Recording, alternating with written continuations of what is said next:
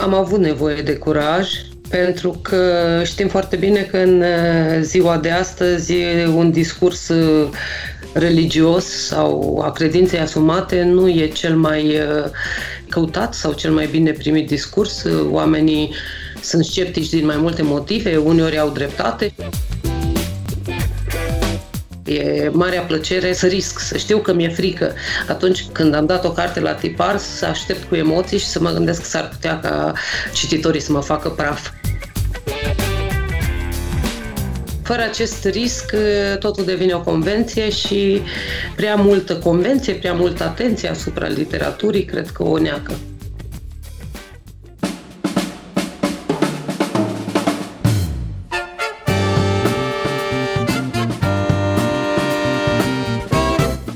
Timpul prezent în literatură.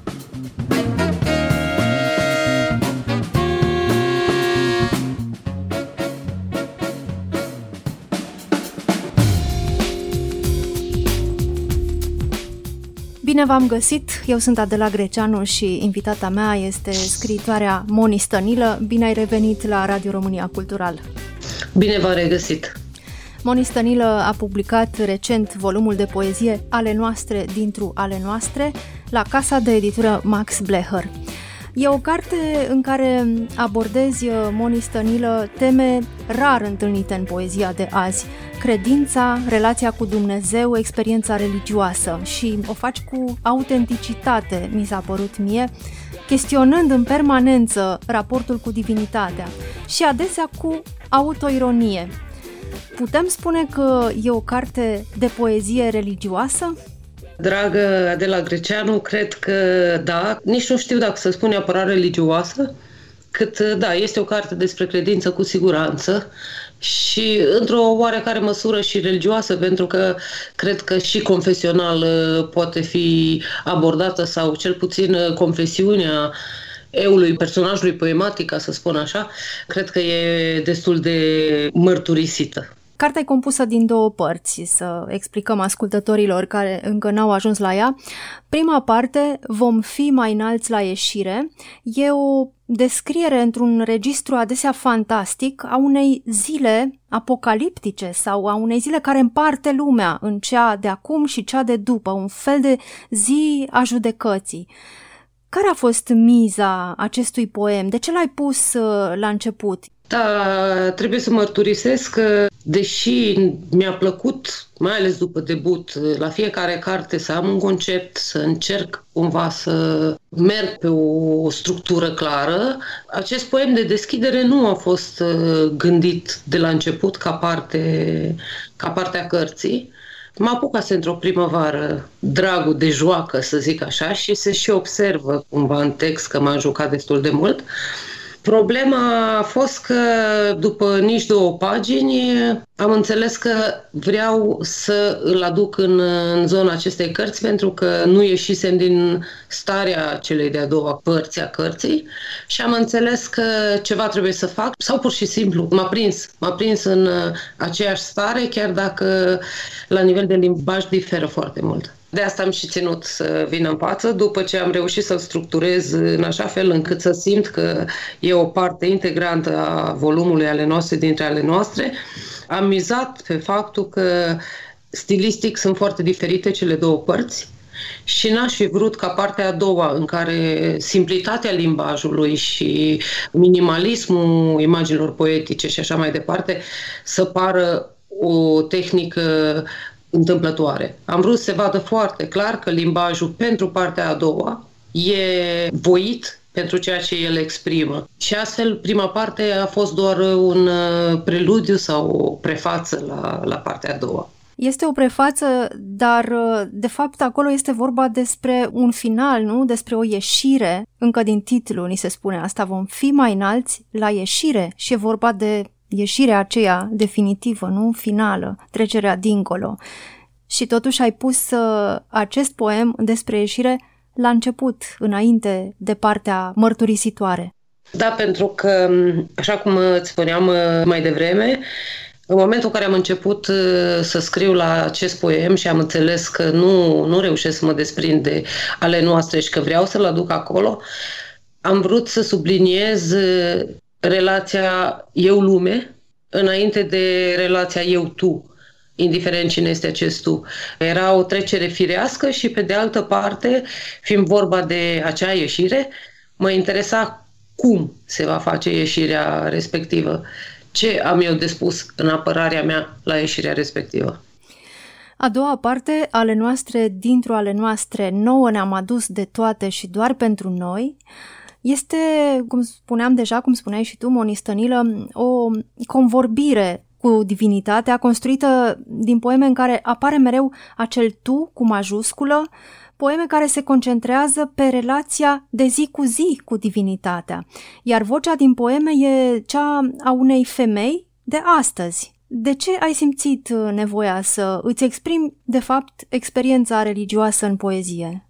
Cumva am uh, făcut acest lucru în toate cărțile mele, mult mai mascat și când am publicat o insulă din Evantaie pe care să nu o împart cu nimeni, îl rugasem pe Ovidiu Nimigean să îmi scrie ceva pentru coperta a patra, iar el, după ce a citit acest, uh, pe atunci, manuscris, mi-a spus, uh, Moni, cred că la un moment dat va trebui să vorbești deschis despre lucrurile astea, nu, nu doar ascuns. Și eu am zis, da, cred că ai dreptate și a durat foarte puțin timp. Practic, în anul în care ieșise o lume din evantaie, am început deja să lucrez la acest manuscris. Mi s-a părut că întotdeauna vorbim, când e vorba de literatură și mai ales de poezie, de cât suntem de onești. Că dincolo de frumusețea pe care încercăm să atingem sau de adevărul pe care încercăm să atingem ceea ce scrie, onestitatea e cea care dă credibilitate unui text. Și atunci mi s-a părut esențial să fac această carte, doar că nu știu dacă am ales bine momentul. Probabil că era o carte cu care ar fi trebuit să mă las de scris. Dar cum a fost uh, să începi totuși să te gândești la o asemenea carte în care relatezi uh, experiența ta religioasă în modul cel mai direct? Ai avut nevoie de curaj uh, sau de ce ai avut nevoie? Am avut nevoie de curaj pentru că știm foarte bine că în uh, ziua de astăzi un discurs uh, religios sau a credinței asumate nu e cel mai uh, căutat sau cel mai bine primit discurs. Oamenii sunt sceptici din mai multe motive, uneori au dreptate. Mai e și problema poeziei religioase care s-a scris de-a lungul timpului și cumva tema în sine părea prăfuită. Pe de altă parte, Poate că o să sune a laudă, poate că o să sune a inconștiență, dar uh, cred că doar asta îmi mai place să fac în ultima vreme. E marea plăcere să risc, să știu că mi-e frică. Atunci când am dat o carte la tipar, să aștept cu emoții și să mă gândesc că s-ar putea ca cititorii să mă facă praf. Pentru că fără acest risc, uh, totul devine o convenție și prea multă convenție, prea multă atenție asupra literaturii, cred că o neacă. Dar cum a fost uh, să scriu o asemenea carte, un asemenea text, gândindu-te că în spate sunt niște secole de poezie religioasă cu o greutate imensă? Tocmai de aceea am crezut că e absolut necesar să dau experiența femeii de azi și în relația ei zilnică, nu relația mare.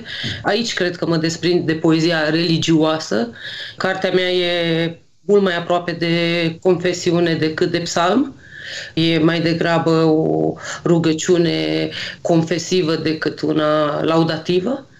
Și e una, cred eu, înainte de confesiune sau de orice altceva, cred că e o poezie a relației. Și cred că o poezie a relației o avem, sau cel puțin o literatură a relației o avem uh, relativ târziu, să zicem, de la Martin Buber. E de multe ori uh, autoironie, te cerți pe tine adesea în aceste poeme. Cum, uh, cum ai prins acest uh, registru al autenticității în care încape și un fir ludic, am simțit eu? Probabil o să te surprind acum, dar pentru că ăsta e modul în care am trăit întotdeauna credința. Mi-amintesc că eram deja majoră, nu știu, 18-20 de ani și era o prietenă la mine și voiam să ajungem undeva și era norat și eu, uitându-mă pe geam, la un moment dat am zis, Doamne, fă o schemă și alungă norii ăștia. Și prietena mea a zis, băi, mi se pare, mi se pare nepotrivit să te rogi în felul ăsta. Și eu am zis, de ce? Deci, cumva, această latură a existat și a credinței naive, cumva, pentru că un alt episod, mi-amintesc într-un început decembrie, deschisesem cu sora mea, eram foarte mici, undeva în școala primară și deschisesem larg ferestrele și ne-am pus să ne rugăm să ningă până dimineața. Și bineînțeles că a nins până dimineața și noi eram convinse că noi am adus zăpada. Le spuneam tuturor în satul nostru să știți că dacă noi nu ne rugam azi noapte, n-ar fi nins astăzi. Sunt uh, multe imagini din cotidian în poemele din uh, ale noastre, dintr-o ale noastre, un prezent minuscul față în față cu prezentul etern. Am să dau uh, un citat acum. Poate că postul nu e un lucru atât de mare cum li se pare bigoților, dar când mă duc la raftul cu biscuiți și citesc ingredientele, îmi dau seama că o fac pentru mine de dragul tău și devine cea mai măruntă și neînsemnată formă de rugăciune, una pe care ți-o aduc atunci, în fața biscuiților. Și zic, ai milă, poate conține urme de ou, o rugăciune mică și ștearsă, dar care mă poate ajuta cândva firul meu de ceapă pe care o să-l împart cu alții. Ce rol uh, au aceste trimiteri atât de frecvente la cotidian, la viața cea mai banală, cea mai simplă? Cel puțin în uh, concepția mea despre, despre relația cu divinitatea, cu Dumnezeu, nu putem ieși din lumea în care trăim sau, mă rog, se poate încerca, poate prin monahism, dar uh, nici acolo nu știu dacă mai există o ieșire atât de absolută, să zicem, cum au avut-o stâlnicii. Și până la urmă Dumnezeu nu ne cere asta, fiecare om își uh, asumă propriul său drum în această lume, până la urmă. Cum îl fac pe Dumnezeu prezent în viața mea. Când îmi trebuie un pachet de biscuiți și mi-e foame, faptul că știu că sunt în post, faptul că mă uit pe acel pachet de biscuiți, faptul că văd, poate conține urme de ou, acel moment e chiar ca o mică rugăciune pe care o aduc uneori inconștient în fața raftului cu biscuiți pentru că mă gândesc la Dumnezeu. Și atunci dacă, dacă vrei să fii sincer, și poezia ne obligă la asta, nu pot uh, vorbi de marile revărsări de lumină, să zicem că le-aș fi trăit și aș vorbi despre ele, fără să nu vorbesc de pașii mărunți pe care noi îi facem până să vină furtuna peste noi. Unele poeme sunt aproape ca niște rugăciuni. Ai avut această intenție? Intenția mea clară în partea a doua a fost următoarea. Să vorbesc despre relația mea de zi cu zi, așa cum ea este. Cu rugăciuni, cu supărări, cu spaime și atunci, da, uneori dialogând cu un celălalt care simți că te ascultă sau ești convins că te ascultă și uneori poți percepe și răspunsul, da, sunt, sunt momente în care se transformă în rugăciune acest dialog. Exact cum uh, discuția în familie se transformă în declarație de dragoste la un moment dat. E foarte umană femeia din uh, poemele tale care vorbește cu Dumnezeu. E autentică, nu face caz de credința ei, e sincer preocupată de relația cu divinitatea, e și foarte simpatică adesea, de pildă atunci când uh, povestește cum în timpul rugăciunii se gândește și la găluștele cu prune pe care le va găti spre seară. E înduioșătoare când uh, în timpul postului privește spre pachetul cu biscuiți uh, și citește, cum citam mai devreme poate conține urme de ou și asta devine o formă de rugăciune, ajungi să îndrăgești acest uh, personaj. Cum l-ai construit, de fapt? Cum ai construit vocea aceasta din partea a doua a cărții? Cu gândul că la finalul lecturii cititorul va îndrăgi și acel tu din carte, nu doar pe aceea eu din carte, frumusețea relației. Asta voiam să subliniez și faptul că da, până la urmă nu ni se cere în nimic, în nicio dragoste asumată, fie ea în raport cu divinitatea sau cu ceilalți, nu ni se cere imposibilul. Se poate întâmpla să ne zboare gândul la mâncarea pe care o facem mai în seară atunci când celălalt chiar are nevoie de noi sau vrea să ne comunice ceva. Și totuși astea nu distrug nici relația, nici iubirea. Acolo unde omul are capacitatea de a aștepta disponibilitatea celuilalt cu care e în dialog. Chiar așa, Moni Stănilă, pentru cine este de fapt această carte? Pentru cei care cred deja? Pentru cei care nu cred, dar ar putea să creadă? Pentru mine. pentru mine, cred, în primul rând. Și cred că fiecare carte pe care am scris-o a fost pentru mine. Le spun de multe ori tinerilor la Cenacul Republica pe care îl fac la Chișinău. Niciodată nu scrieți o carte gândindu-vă la reacția celorlalți. Nu vindeți o poveste pentru celălalt, pentru că atunci pierdeți literatura. Trebuie să te gândești la tine, la ce vrei tu să faci, la cum vrei tu să-ți iasă și mă gândesc că Toți, chiar și atunci când uh, se apucă să scrie. Nimeni nu se gândește, voi deveni scriitor, voi publica cărți. Scrii pentru tine. Și în momentul în care se pierde acest scris pentru noi înșine, cred că pierdem și scopul pentru care o facem. Bun, ai scris uh, cartea asta și ai scris toate cărțile tale de până acum pentru tine, dar le-ai și publicat. Unde ai vrea să ajungă? Cum ai vrea să fie citită această carte? Cu onestitate. Mă uitam, de exemplu, pe Goodreads la un moment dat și am văzut că această carte are fie note de 1, e drept că mai puține, fie de 5. Cumva mi-a mângâiat orgoliu acest lucru pentru că mi-am dat seama că am reușit să fac și un lucru mai ascuns pe care mi-l propusesem și anume să provoc dar, uh, pe de altă parte, mi-am dat seama că nu este cită cu onestitate, că fie ne poziționăm excesiv de bine pentru că e o carte despre credință, fie o respingem din start pentru că e o carte despre credință, nu aș vrea să fie citită așa. Aș vrea să fie citită ca o carte în care fiecare să încerce să vadă până unde se poate regăsi unde mă simt și eu, unde empatizez, fie în prima parte, fie în a doua parte, să-și pună întrebări să simtă contradicții, să simtă bucuria regăsirii. Ai publicat anul trecut și un roman, Țipă cât poți, în care personajul alcătuit din multiple fațete, se analizează pe sine. Este o amplă introspecție, ca să îl rezum la un cuvânt. Mi s-a părut că și aici găsesc ceva din interogațiile și neliniștile personajului Una din roman, acea preocupare pentru a înțelege ce-i cu ea, cine este ea, ce caută pe lumea asta. Cât de importantă e căutarea ca temă, căutarea de sine ca temă în poezie, în literatură astăzi? Cred că puteai să mă întrebi și să fie la fel de greu cât de importantă e căutarea în viață.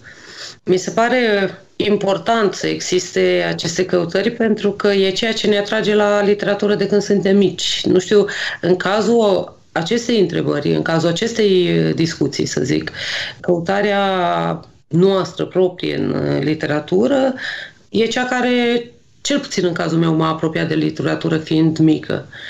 Exact acele coincidențe de care spuneam sau lucruri care ți se întipăresc la o vârstă foarte fragedă când citești anumite lucruri despre cum omul încearcă să se cunoască pe sine.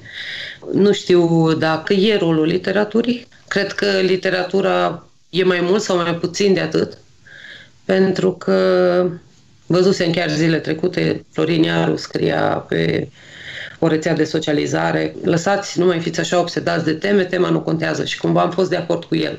Până la urmă, actul literar și actul artistic în general nu trebuie să-și propună teme clare, dar uh, trebuie abordat cu onestitate și atunci, vrând nevrând, ajungi la aceste căutări. Dar sunt legături între personajul din volumul de poezie ale noastre, dintr-o ale noastre, și personajul, personajele din romanul Țipă cât poți? Da. Da, sunt uh, legături. Acum poate să mă prindă cititorii cu minciuna, să spun așa, și să vadă că de fapt una nu s-a transformat în alta la final și a rămas tot una.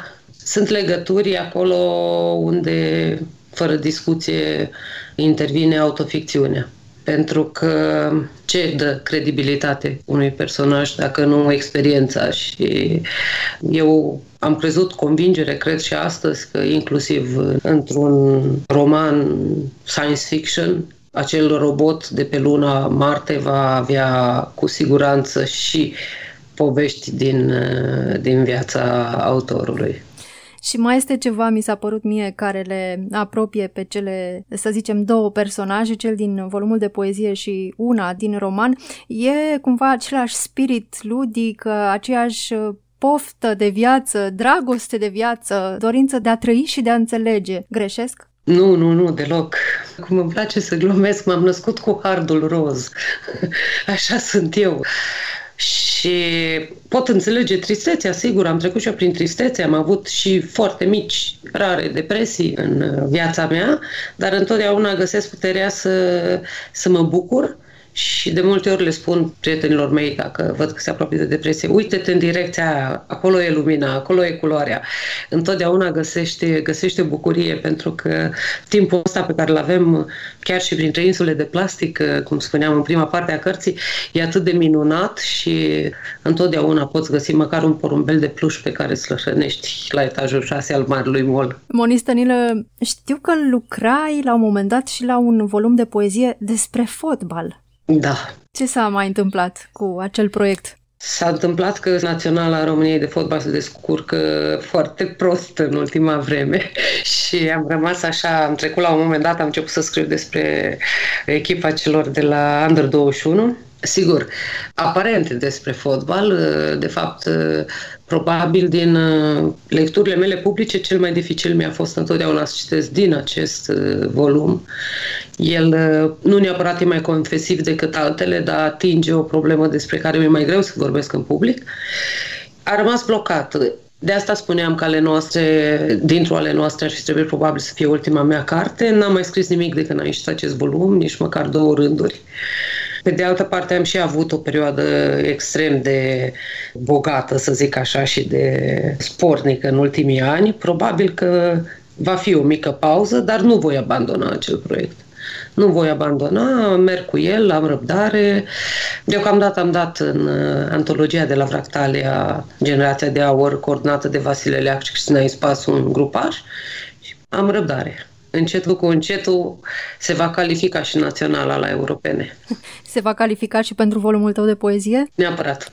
Am nevoie. De altfel și în acest volum ale noastre, dintr-o ale noastre, e o referință la sport, la Simona Halep. Da, ce să zic, evident că ne-am dorit fiecare în domeniul nostru să fim uh, măcar uh, un pui de Simona Halep, o admir și recunosc că am început să mă uit la tenis uh, mulțumită ei îmi place cum joacă, îmi place cum o văd în interviuri și e o sursă de inspirație pentru mine.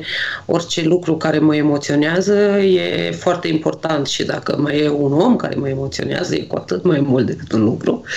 Și până se retrage Simona Halep din tenis, voi urmări de aproape și tenisul. Spuneai că ai avut o perioadă foarte spornică cu scrisul, într-adevăr ai publicat într-un an jumate, cam așa, trei cărți, biografia romanțată a lui Brâncuș, Brâncuș sau cum a învățat testoasa să zboare, romanul Țipă cât poți și acest volum de poezie despre care vorbim astăzi, ale noastre dintr ale noastre. Ai lucrat în paralel la toate trei, scrii des, ai o disciplină a scrisului. Cred că dacă ne raportăm la momentul scrisului, a fost exact invers de cum s-a văzut pe piața editorială.